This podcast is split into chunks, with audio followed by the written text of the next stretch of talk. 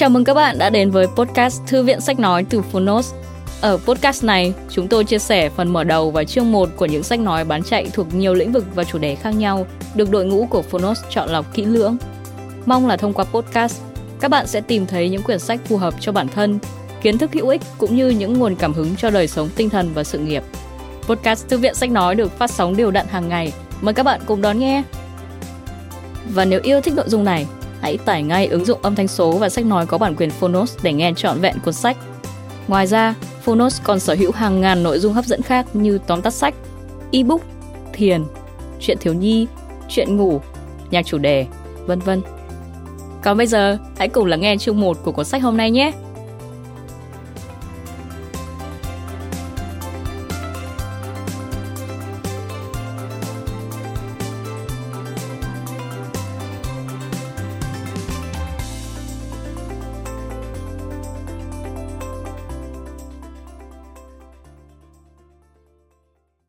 Bạn đang nghe từ Phonos.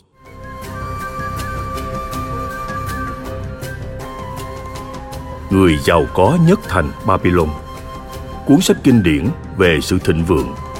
International Bestseller. Đã bán ra 2 triệu bản. Tác giả George Samuel Clayson. Người dịch Lập Nhật. Độc quyền tại Phonos. Nhà xuất bản tri thức.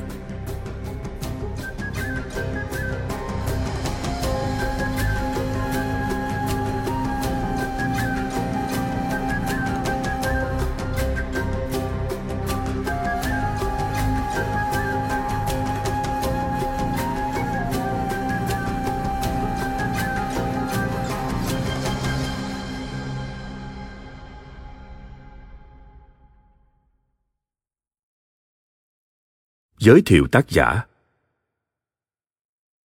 George Samuel Gleason sinh tháng 11 năm 1874 tại Louisiana, Missouri. Ông theo học tại trường đại học Nebraska và phục vụ trong quân đội Mỹ suốt chiến tranh Tây Ban Nha, Mỹ. Là một doanh nhân thành công, ông thành lập công ty bản đồ Gleason tại Colorado, sau đó xuất bản tập bản đồ đường bộ đầu tiên của Mỹ và Canada năm 1926, ông xuất bản loạt sách sổ tay nổi tiếng đầu tiên về chủ đề tiết kiệm và thành công tài chính, sử dụng loạt truyện ngụ ngôn có bối cảnh tại Babylon cổ xưa để trình bày quan điểm của mình.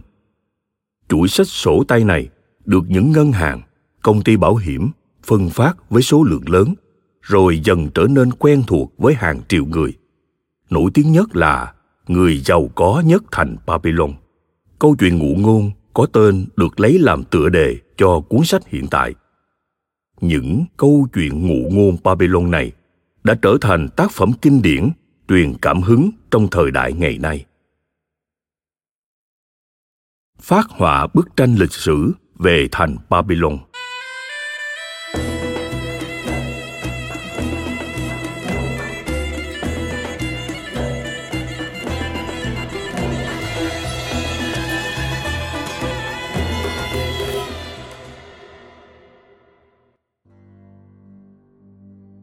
Trong sử sách, không thành phố nào quyến rũ hơn Babylon.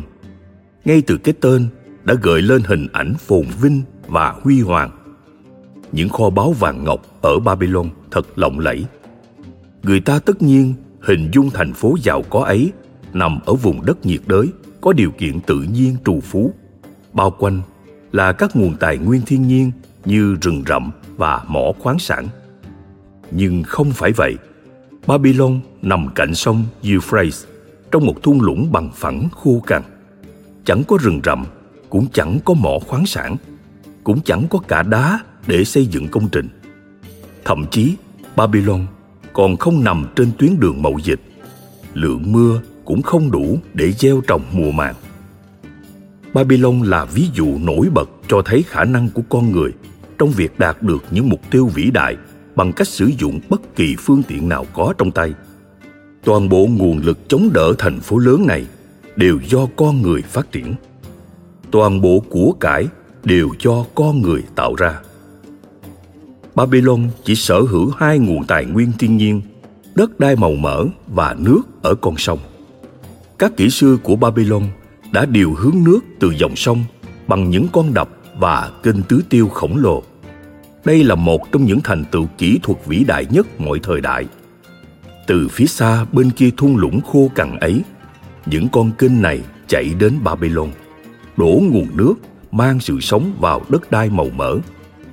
Đây là một trong những thành tựu kỹ thuật đầu tiên của lịch sử.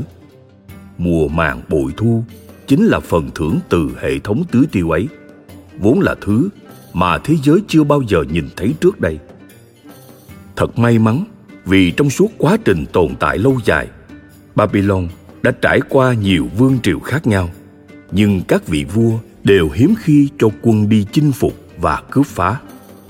Tuy Babylon từng tham gia nhiều cuộc chiến tranh, nhưng hầu hết những trận chiến ấy đều mang tính địa phương hoặc để chống lại những kẻ xâm lược đầy tham vọng từ các quốc gia khác, những kẻ thèm muốn kho tàng tuyệt diệu của Babylon. Những người cai trị xuất sắc của thành Babylon sống mãi trong lịch sử nhờ sự thông thái, dám nghĩ dám làm và tính công bình. Babylon không sản sinh ra những vua chúa ngạo mạn thích đi xâm lược, tranh bá xưng hùng để mọi quốc gia đều phải nghiêng mình kính cẩn. Babylon giờ đây không còn tồn tại dưới dạng một thành phố nữa. Khi lượng nhân lực hăng hái xây dựng và duy trì thành phố ấy trong hàng ngàn năm bị rút đi, chẳng mấy chốc nó đã trở thành một đống đổ nát hoang tàn. Babylon thuộc khu vực châu Á khoảng 600 dặm, tức 965.606 km về phía đông của kinh đào Suez, ngay phía bắc của vịnh Ba Tư, khoảng 30 vĩ độ so với đường xích đạo. Thực tế, bằng với vĩ độ của thành phố Yuma ở bang Arizona, nên có khí hậu nóng và khô tương tự. Ngày nay, thung lũng sông Euphrates vốn từng là khu vực nông nghiệp được tưới tiêu có đông đúc dân cư, giờ lại trở thành nơi khô cằn lộng gió. Những nhánh cỏ thưa thớt cùng các bụi cây sa mạc cố sức tồn tại trước gió cát mù mịt. Những cánh đồng phì nhiêu, những thành phố bề thế và những đoàn thương buôn dài vận chuyển nhiều hàng hóa đều không còn nữa. Các nhóm du mục người Ả Rập là cư dân duy nhất ở đây, tăng tiền sống qua ngày bằng cách chăn nuôi các bầy gia súc nhỏ. Cuộc sống ở nơi đây đã tiếp diễn như thế từ khi công nguyên bắt đầu. Điểm xuyết nơi thung lũng này là những ngọn đồi đất. Trong hàng thế kỷ, những người lữ hành đi ngang qua đây đều chẳng thấy có gì khác lạ. Cuối cùng, các nhà khảo cổ đã chú ý đến những ngọn đồi ấy nhờ vào các mảnh gốm và gạch vỡ do mưa bão thỉnh thoảng ghé thăm và rửa trôi. Các chuyến thám hiểm do những bảo tàng ở châu Âu và Mỹ tài trợ đã được thực hiện với mục đích khai quật để xem thử có thể tìm thấy những gì. Chẳng mấy chốc, sẻn và cuốc chim đã chứng minh những ngọn đồi này là các thành phố cổ. Chính xác thì nên gọi là các nấm mồ chôn thành phố. Babylon là một trong những thành phố cổ ấy. Trải qua 20 thế kỷ, gió đã thổi bụi sa mạc vùi lấp nó. Bởi nguyên bản được xây bằng gạch, tất cả các bức tường lộ thiên đều đã tan rã và quay về các bụi. Đó chính là Babylon ngày nay, thành phố từng thịnh vượng trong lịch sử. Một đống đất bị bỏ hoang từ rất lâu, đến nỗi chẳng người còn sống nào biết tên, cho đến khi nó được phát hiện bằng cách cẩn thận loại bỏ số bụi đất chất chồng hàng thế kỷ trên đường phố và đóng đổ nát từng là những đền đài cung điện nguy nga. Nhiều nhà khoa học xem Babylon và các thành phố khác trong khu vực thung lũng này là những nền văn minh cổ xưa nhất được ghi chép rõ ràng. Những ngày tháng xác thực được chứng minh là ở mốc thời gian từ 8.000 năm trước. Điểm thú vị lại nằm ở phương pháp được dùng để xác định ngày tháng. Các mô tả về hiện tượng nhật thực đã được phát hiện trong phế tích thành Babylon. Những nhà thiên văn học hiện đại đã dễ dàng tính được hiện tượng nhật thực có thể thấy bằng mắt thường ấy đã xảy ra vào thời gian nào tại Babylon. Nhờ đó, thiết lập được mối tương quan giữa lịch của họ và lịch của chúng ta. Bằng cách này, chúng ta đã chứng minh được 8.000 năm trước, người Sumerite, những người dân cổ xưa tại vương quốc Babylon, từng sống trong những thành phố có tường bao quanh. Người ta chỉ có thể phỏng đoán những thành phố như vậy đã tồn tại từ bao nhiêu thế kỷ trước.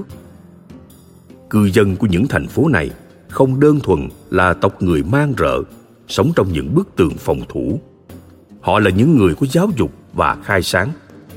Cho đến nay, trong dòng lịch sử được ghi chép lại, họ là những kỹ sư đầu tiên, những nhà thiên văn đầu tiên, những nhà toán học đầu tiên, những chuyên gia tài chính đầu tiên và là những người đầu tiên có chữ viết. Ở phần trên, chúng ta đã nhắc đến hệ thống kênh tưới tiêu biến thung lũng khô cằn thành thiên đường nông nghiệp. Phần còn lại của những kênh này vẫn có thể tìm thấy, mặc dù chúng gần như chất đầy cát bụi tích lũy qua thời gian. Vài kênh trong số đó có kích thước lớn đến nỗi khi cạn nước, 12 con ngựa có thể dàn hàng ngang dưới lòng kênh. Kích thước tối thiểu cũng ngang bằng các con kênh lớn nhất tại Colorado và Utah. Ngoài chăm lo việc tưới tiêu cho các vùng đất trong thung lũng, những kỹ sư Babylon còn hoàn thành một dự án khác cũng có tầm vĩ đại tương tự. Bằng cách sử dụng hệ thống thoát nước phức tạp, họ đã khai khẩn được một diện tích đầm lầy rộng lớn ở cửa sông Euphrates và Tigris, biến những nơi này thành chỗ trồng trọt. Herodotus, nhà du hành kim sử học gia Hy Lạp, đã ghé thăm Babylon khi thành phố còn trong thời Hoàng Kim và để lại cho chúng ta mô tả duy nhất về Babylon dưới góc nhìn của một người ngoài. Những ghi chép của ông đã đưa ra mô tả sinh động về thành phố ấy cùng một số phong tục lạ thường của các cư dân. Ông nhắc đến sự phì nhiêu phi thường của đất đai đã tạo ra những vụ mùa lúa mạch, lúa mì bội thu. Vinh quang của Babylon đã tàn lụi, nhưng kho tàng trí tuệ của thành phố này vẫn còn lại mãi với chúng ta. Tất cả là nhờ vào cách thức ghi chép của họ. Vào thời xa xưa ấy, việc sử dụng giấy vẫn chưa được phát minh. Thay vào đó, họ cần mẫn khắc lại những ghi chép trên các miếng đất sét ẩm. Khi viết xong, chúng được nung và trở thành những viên gạch cứng có kích thước khoảng 15,24 x 20,32 cm và dày 2,54 cm. Các phiến đất sét này từng được sử dụng nhiều như chúng ta sử dụng các phương thức ghi chép hiện đại. Nội dung khắc là các truyền thuyết, thơ ca, lịch sử, các chiếu chỉ, luật lệ của xứ sở, quyền sở hữu đối với tài sản, giấy nợ và thậm chí là thư từ do các sứ giả ở những thành phố xa xôi gửi đến. Nhờ những phiến đất sét này, chúng ta biết được các vấn đề riêng tư cá nhân của người dân. Ví dụ, trong một phiến đất sét, hẳn là các ghi chép của một chủ cửa hàng ở vùng quê đã ghi rõ thời gian có một người khách đem đến một con bò để đổi lấy bảy bao lúa mì, ba bao được giao ngay, còn lại bốn bao thì đợi khách hàng ấn định thời gian. Những nhà khảo cổ đã phục hồi toàn bộ thư viện chứa những phiến đất sét bị chôn vùi yên vị trong thành phố đổ nát với số lượng hàng trăm ngàn phiến. Một trong những kỳ quan nổi bật của Babylon là các bức tường thành khổng lồ bao quanh thành phố. Người xưa xếp hạng chúng ngang bằng với kim tự tháp lớn ở Ai Cập, thuộc về bảy kỳ quan thế giới. Nữ hoàng Semiramis là người đã có công dựng lên các bức tường thành đầu tiên trong suốt giai đoạn lịch sử sơ khởi của thành phố. Những người làm công tác khai quật chưa thể tìm được bất kỳ dấu vết nào của các bức tường ban đầu. Chiều cao chính xác cũng là một ẩn số. Từ những đề cập của các tác giả thời kỳ đầu, ước tính chúng cao khoảng từ 15,24 đến 18,29 mét. Mặt bên ngoài đắp gạch nung và được một hào nước sâu bao quanh bảo vệ. Những bức tường nổi tiếng hơn sau đó do vua Nabopolassar khởi xây khoảng 600 năm trước công nguyên. Vì ông lên kế hoạch xây dựng lại các bức tường với quy mô khổng lồ như thế nên đã không thể sống nổi đến lúc nhìn thấy công trình hoàn thành. Trách nhiệm ấy được để lại cho con trai ông là Nebuchadnezzar de Nesar. Tên tuổi vị vua này rất quen thuộc trong lịch sử kinh thánh. Chiều cao và chiều dài của những bức tường được xây ở giai đoạn sau khiến nhiều người không thể tin nổi. Theo các nguồn báo cáo đáng tin cậy, chúng cao khoảng 48,768 mét, tương đương với chiều cao của một tòa nhà văn phòng 15 tầng ngày nay. Tổng chiều dài ước tính khoảng từ 14,48 đến 17,7 km. Rộng đến nỗi một chiếc chiến xa sáu ngựa kéo có thể chạy một vòng trên đỉnh tường thành. Ngày nay, kiến trúc khổng lồ này còn rất ít dấu vết sót lại, trừ phần móng và phần hào nước. Ngoài bị các chó bào mòn, người Ả Rập cũng góp phần phá hủy hoàn toàn kiến trúc ấy khi khai thác gạch ở đây để xây dựng cho các công trình nơi khác. Ở thời đại chiến tranh liên miên, những bức tường thành Babylon đã bị nhiều đội quân thiện chiến lần lượt tấn công. Nhiều vị vua đã bao vây thành Babylon, nhưng luôn tốn công vô ích. Tuy nhiên, không nên xem nhẹ các đội quân xâm lược thời ấy. Các nhà sử học cho biết, những đội quân như vậy gồm có 10.000 kỵ binh, 25.000 chiến xa, 1.200 trung đoàn bộ binh với mỗi trung đoàn là 1.000 người. Thường mất 2 hoặc 3 năm chuẩn bị mới tập hợp được vật tư chiến tranh cùng lương thảo cho các đợt hành quân dự kiến. Babylon có cơ cấu rất giống một thành phố hiện đại.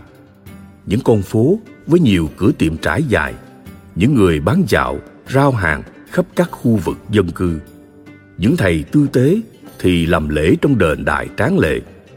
Bên trong thành phố có khu vực hoàng cung bao quanh là tường trắng. Tường hoàng cung được đồn rằng còn cao hơn cả tường bao quanh thành phố.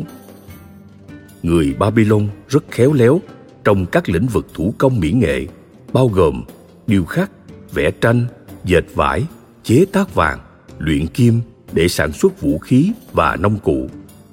Thợ kim hoàng Babylon đã tạo nên những món trang sức mang tính nghệ thuật bậc nhất. Nhiều mẫu vật được phục hồi từ lăng mộ của những công dân giàu có, giờ đang được trưng bày tại các bảo tàng hàng đầu trên thế giới. Vào thời kỳ sơ khai, khi phần còn lại của thế giới vẫn còn đang chặt cây bằng rìu đá hoặc săn bắn đánh nhau bằng tên và giáo mát có mũi làm từ đá lửa thì người Babylon đã sử dụng rìu, tên, giáo mát có lưỡi hoặc mũi làm từ kim loại. Người Babylon là những chuyên gia tài chính và thương nhân khôn ngoan. Cho đến hiện tại, chúng ta biết được họ là người đầu tiên phát minh ra tiền để làm phương tiện trao đổi cũng là người đầu tiên phát minh ra giấy nợ và giấy chứng nhận quyền sở hữu đối với tài sản. Babylon chưa bao giờ bị các đội quân thù địch tiến vào cho đến khoảng 540 năm trước công nguyên.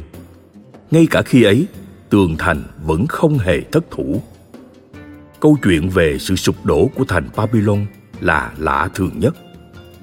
Cyrus, một trong những kẻ chinh phục vĩ đại vào thời ấy, định tấn công thành phố này với hy vọng chiếm được phần tường thành bất khả xâm phạm. Các cố vấn của Nabonidus, vua Babylon lúc ấy, đã thuyết phục Nabonidus chủ động tiến công chiến đấu với Cyrus thay vì ngồi chờ thành phố bị vây hãm. Sau khi quân đội Babylon thất bại liên tiếp, tàn quân đã bỏ chạy khỏi thành phố. Thế là Cyrus bước qua cổng thành rộng mở và chiếm lấy Babylon mà không gặp sự chống cự nào. Từ đó, sức mạnh và uy danh của Babylon dần lu mờ. Cuối cùng sau vài trăm năm, thành phố bị bỏ rơi hoang phế, để mặc cho gió bão sang bằng thành đất bụi sa mạc. Thứ vốn dĩ đã xây nên sự huy hoàng nơi đây. Babylon đã sụp đổ, không bao giờ có thể trỗi dậy lần nữa. Nhưng văn minh loài người vẫn nợ vùng đất này rất nhiều. Thời gian hàng ngàn năm đã nghiền nát những bức tường sừng sững và đền đại chốn xưa thành cát bụi. Nhưng sự thông thái của Babylon sẽ vẫn mãi trường tồn.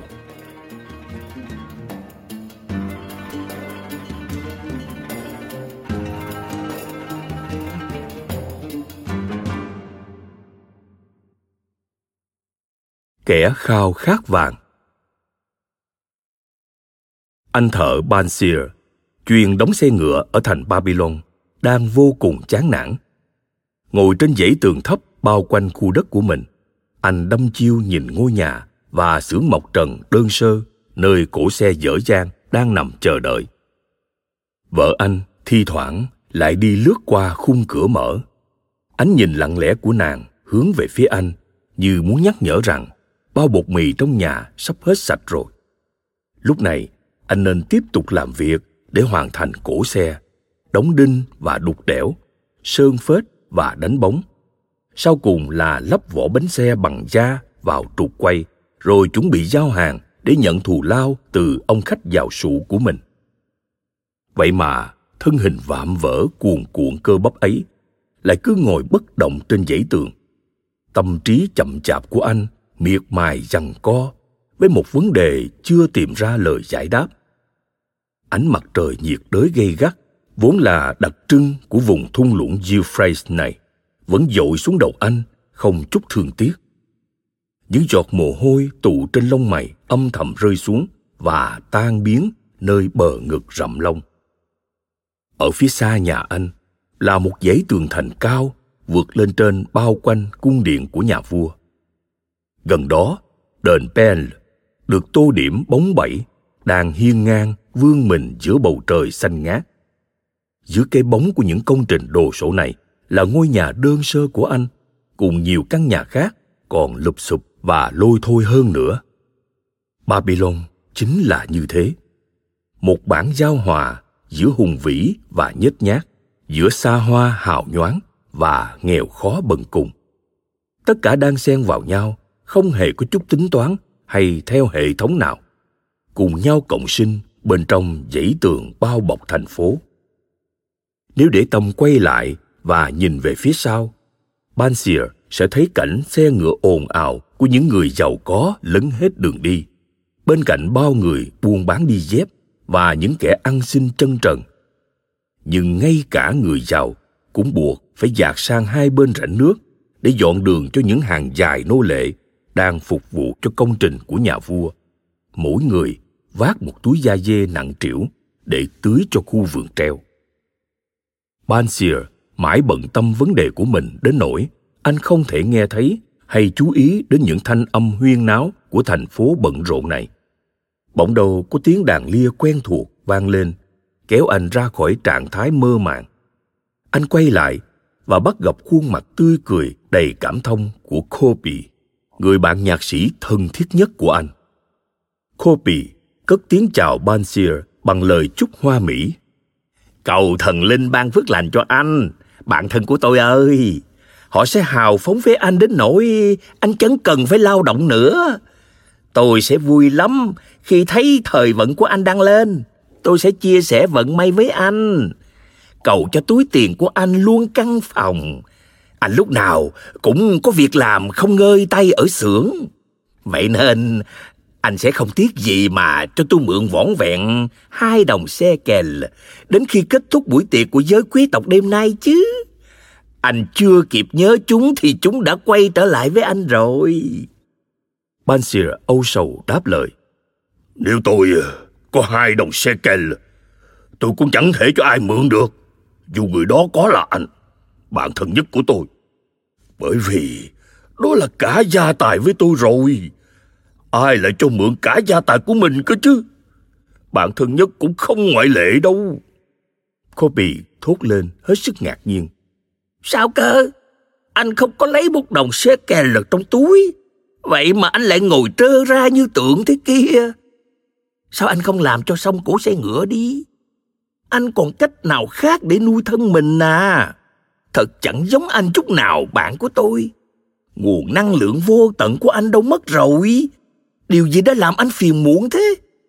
Phải chăng thần linh đã đem rắc rối đến cho anh? Đây hẳn là sự dày vò mà thánh thần bắt tôi phải chịu. Mọi chuyện bắt đầu từ một giấc mơ vô nghĩa. Trong mơ, tôi cứ ngỡ mình là một người giàu có. Thắt lưng tôi treo một túi tiền rủng rỉnh những đồng xu nặng trĩu. Tôi vô tư ném những đồng shekel cho người ăn xin. Mua gấm vóc lụa là cho vợ và bất cứ thứ gì tôi thích bằng những đồng bạc. Còn những thỏi vàng khiến tôi cảm thấy yên tâm về tương lai và không ngại tiêu tiền. Cảm giác mãn nguyện choáng ngập tâm trí tôi. anh sẽ không còn nhớ đến tôi như một người bạn làm lụng vất vả nữa. Cả vợ tôi cũng không còn hay nhăn nhó, khuôn mặt nàng ánh người vẻ hạnh phúc. Nàng lại trở về là người con gái hay mỉm cười dịu dàng như những ngày tân hôn. Quả thật là một giấc mơ êm đềm. Nhưng tại sao những cảm xúc hân hoan ấy lại khiến anh ủ rũ như thế? Còn tại sao nữa? Khi tôi tỉnh dậy và nhớ ra mình rỗng túi, cảm giác bất mãn chợt ùa đến. Hãy cùng tâm sự chuyện này được không, Copy? Vì hai ta là anh em đồng hội đồng thuyền. Khi còn nhỏ, chúng ta đã cùng đến lớp học của những thầy tu tế. Khi thành niên, chúng ta chia sẻ niềm vui với nhau. Cho đến lúc là những người đàn ông trưởng thành, chúng ta đã luôn là bạn thân. Chúng ta hài lòng với những gì đã diễn ra trong đời sống, hài lòng với việc chăm chỉ kiếm tiền và thoải mái tiêu xài những đồng tiền đã kiếm được. Chúng ta đã làm ra rất nhiều tiền trong những năm vừa qua. Vậy mà vẫn chưa hưởng được niềm vui của sự giàu có. Cứ phải mơ mơ mộng mộng mà không biết khi nào có được. Chào ơi, anh và tôi có hơn gì những con cừu ngốc nghếch đâu. Chúng ta đang sống trong thành phố giàu có nhất trên thế giới. Những người lữ khách nói rằng chẳng nơi đâu có của cải sánh bằng nơi này. Xung quanh chúng ta toàn là cảnh giàu sang. Vậy mà chính chúng ta thì lại chẳng có gì. Sau nửa đời làm lụng vất vả, người bạn thân nhất của tôi lại rộng tôi và hỏi tôi rằng anh có thể cho tôi mượn vỏn vẹn hai đồng shekel đến khi buổi tiệc của giới quý tộc kết thúc vào tối nay được không? Vậy thì tôi biết trả lời thế nào? Tôi có thể nói là tôi tiền của tôi đây, tôi rất sẵn lòng cho anh mượn, được chăng? Không, tôi phải thừa nhận rằng túi tiền của tôi cũng trống không giống như anh. Vấn đề ở đây là gì? Tại sao chúng ta không thể có vàng bạc dư giả hơn là chỉ vừa đủ ăn đủ mặc? Rồi đến đời con đời cháu chúng ta, liệu chúng nó có nói gót cha ông không? Chúng và gia đình của chúng cần có của cải dư giả đời đời, sống sung túc quanh vàng bạc châu báu. Chứ lẽ nào lại nuôi gương chúng ta? Chỉ cần ăn cháo và uống cái thứ sữa dê chua loét là thấy mãn nguyện rồi à. Cô bị bối rối. Từ lúc làm bạn với anh đến giờ, chưa lần nào tôi thấy anh nói chuyện như lúc này cả, Bansira. Vì suốt những năm vừa qua, tôi chưa từng suy nghĩ như thế. Từ sáng sớm đến tối mịt, tôi làm việc miệt mài để đóng những cỗ xe ngựa tốt nhất từng có trên đời. Ngây thơ hy vọng rằng một ngày nào đó thần linh sẽ nhận ra nỗ lực của tôi là xứng đáng rồi ban cho tôi sự giàu có sung túc vậy mà họ chưa bao giờ làm như thế đến cuối cùng tôi nhận ra rằng họ sẽ chẳng bao giờ ban cho tôi bất cứ thứ gì. Vậy nên tôi buồn lòng lắm. Tôi ước mình là người giàu có. Tôi ước mình sở hữu đất đai gia súc có gấm vóc hảo hạng và tiền rủng rỉnh trong túi.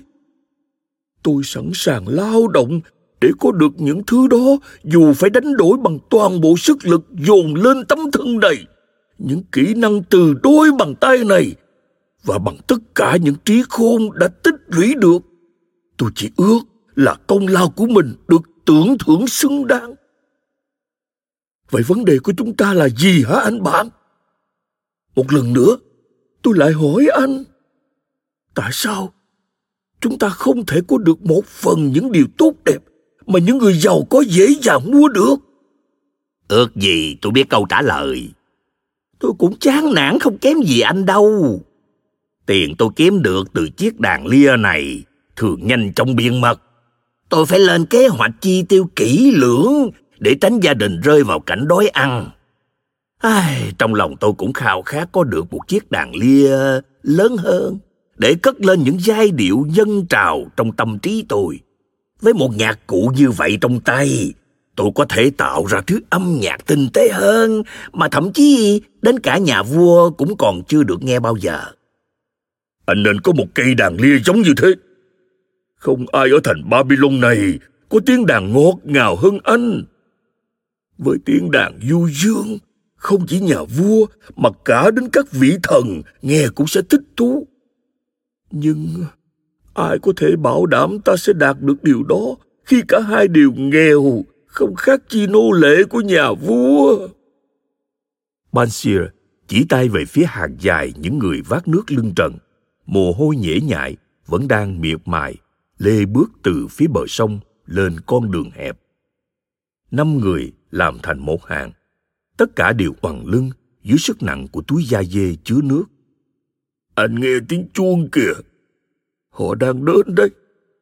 Copy chỉ về hướng người đang cầm chuông diễu hành ở phía trước mà không phải mang vác gì cả. Người kia có tướng tá ngon lành đấy chứ.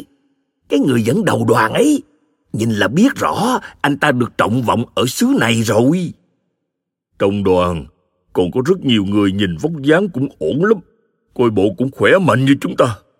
Có những người cao ráo tóc vàng ở phương Bắc. Có những người da đen hay cười ở phương Nam cả đến người da nâu từ những vùng lân cận nữa. Tất cả bọn họ đều cùng nhau diễu hành từ bờ sông đến khu vườn. Cứ đi đi về về, hết ngày này đến ngày khác, hết năm này qua năm nọ. Chẳng mong đợi niềm hạnh phúc nào. Chỉ có giường rơm để ngã lưng, cháo suông để lót dạ. Thương thai những kiếp người có khác gì loài gia súc đâu, cô pi ạ. À. Tôi cũng thấy thương họ, anh vừa nhắc tôi nhớ rằng chúng mình à, vẫn còn khá hơn họ chút đỉnh. Ít ra mình à, còn là những người tự do. Dù chuyện ấy nghe có vẻ không hay ho gì, nhưng đó là sự thật cô Pia. Chúng mình không hề muốn sống đời nô lệ hết năm này đến tháng nọ. Cứ làm việc, làm việc, làm việc, mà rồi chẳng đi đến đâu. Kobe hỏi, liệu chúng ta có thể tìm ra cách người khác kiếm được vàng rồi làm theo giống họ không? Bansir trầm ngâm đáp lời. Chắc mình có thể học được vài bí quyết nếu tìm ra ai đó biết phương pháp. Bởi hôm nay tôi mới tình cờ gặp Arakat, ông bạn cũ của chúng ta, khi ông ấy đang ngự trên cổ xe ngựa sơn son tiếp vàng. Phải nhấn mạnh là ông ấy đã không hờ hững nhìn lướt qua tôi như một kẻ thấp hèn theo cách nhiều người ở địa vị đó hay làm. Ngược lại, ai cũng thấy ông đã vẫy tay nồng nhiệt và mỉm cười thân tình để chào hỏi tôi, chàng nhạc sĩ Kobe. Bansia lẩm bẩm. Arkad được công nhận là người giàu nhất xứ Babylon đó.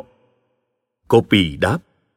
Giàu đến nỗi nhà vua còn phải tìm đến ông ấy để nhờ hỗ trợ các vấn đề về ngân khố nữa cơ. Bansia cắt ngang siêu giàu. Tôi e là nếu gặp ông ta trong đêm tối, tôi sẽ thò tay chạm vào túi tiền béo bở của ông ấy mất thôi. Copy khiển trách. Vớ vẩn, tài lộc của một người không nằm trong túi tiền người đó mang theo đâu. Một túi tiền căn phòng cũng sẽ nhanh chóng xẹp lép nếu không có dòng vàng chảy vào. Arakat có thu nhập liên tục đổ về, nên dù tiêu xài phóng khoáng như thế nào túi của ông ấy vẫn luôn đầy ấp tiền. Vấn đề nằm ở nguồn thu. Tôi ước gì mình có một nguồn thu đều đặn chảy vào túi, dù cho lúc đó tôi có ngồi không hay đang ngao du sơn thủy. Arakat hẳn là phải biết cách tạo ra nguồn thu. Anh có nghĩ là ông ấy có thể khai sáng đầu óc mụ mị của tôi không? Hình như ông ấy đã truyền lại hiểu biết này cho người con trai là Nomasier nếu đúng như lời đồn đại trong nhà trọ thì chẳng phải là anh ấy đã đến Nineveh và rồi cũng trở thành một trong những người giàu nhất ở thành phố đó mà không cần sự giúp đỡ của cha mình đấy sao? Trong đôi mắt Bansir lóe lên một ánh sáng lấp lánh. Copy ơi, anh đã khiến tôi nảy ra một sáng kiến hiếm có. Xin lời khuyên khôn ngoan từ một người bạn tốt, chẳng mất đồng xu cắt bạc nào. Mà Arkad lại luôn sẵn lòng nữa chứ. Đừng nên ngần ngại, dù túi tiền của chúng ta năm ngoái hay bây giờ vẫn rỗng tuếch như tổ chim ưng. Chớ để điều đó cản bước ta. Chúng ta bất mãn vì ở ngay giữa kho vàng mà không có lấy tí vàng nào. Chúng ta đã ước ao có thật nhiều của cải. Vậy thì hãy cùng đến thỉnh giáo Arakat hỏi ông ta cách để chúng ta cũng có được nguồn thu cho riêng mình. Anh nói hay lắm, Bansier à. Lời nói của anh đã mở rộng tâm trí tôi. Nhờ đó, tôi nhận ra lý do tại sao chúng ta chưa bao giờ nắm được phương thức làm giàu. Đơn giản là chúng ta chưa bao giờ tìm kiếm. Anh đã lao động miệt mài để đóng những cổ xe vững chắc nhất thành Babylon. Để đạt được mục tiêu đó, anh đã nỗ lực hết mình. Nhờ vậy, anh có được thành công trong lĩnh vực này. Còn tôi phấn đấu để trở thành một nhạc công chơi đàn lia thiện nghệ. Và tôi cũng đã thành công. Trong những công việc mà ta nỗ lực hết mình, chúng ta đều đã thành công. Thần linh chắc hẳn cũng vui lòng cho phép ta tiếp tục làm. Cuối cùng, giờ đây chúng ta đã thấy một tia sáng rực rỡ như vầng dương vừa mới rạng. Nguồn sáng ấy mời gọi ta học hỏi thêm để có thể sống đời thịnh vượng hơn với nhận thức mới, chúng ta sẽ tìm ra những cách thức ngay thẳng để đạt được những khao khát của mình. Bansier thúc giục. Mình hãy gặp Aragard ngay hôm nay đi.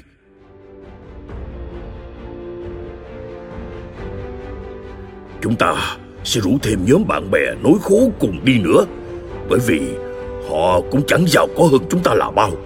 Biết đâu họ có thể học hỏi được điều gì hữu ích từ trí tuệ của ông ấy. Pansia ơi, anh lúc nào cũng là người biết nghĩ cho bạn bè. Vậy nên anh mới có nhiều bạn. Hãy làm như anh nói đi. Chúng ta sẽ khởi hành ngay hôm nay và rủ họ đi cùng.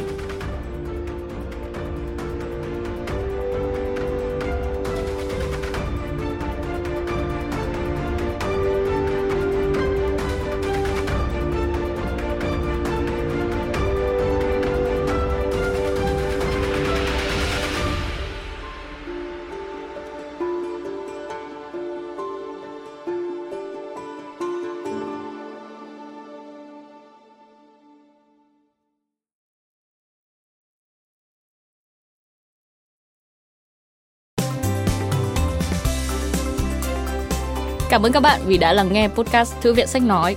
Podcast này được sản xuất bởi Phonos, ứng dụng âm thanh số và sách nói có bản quyền dành cho người Việt. Hẹn gặp lại các bạn ở những tập tiếp theo.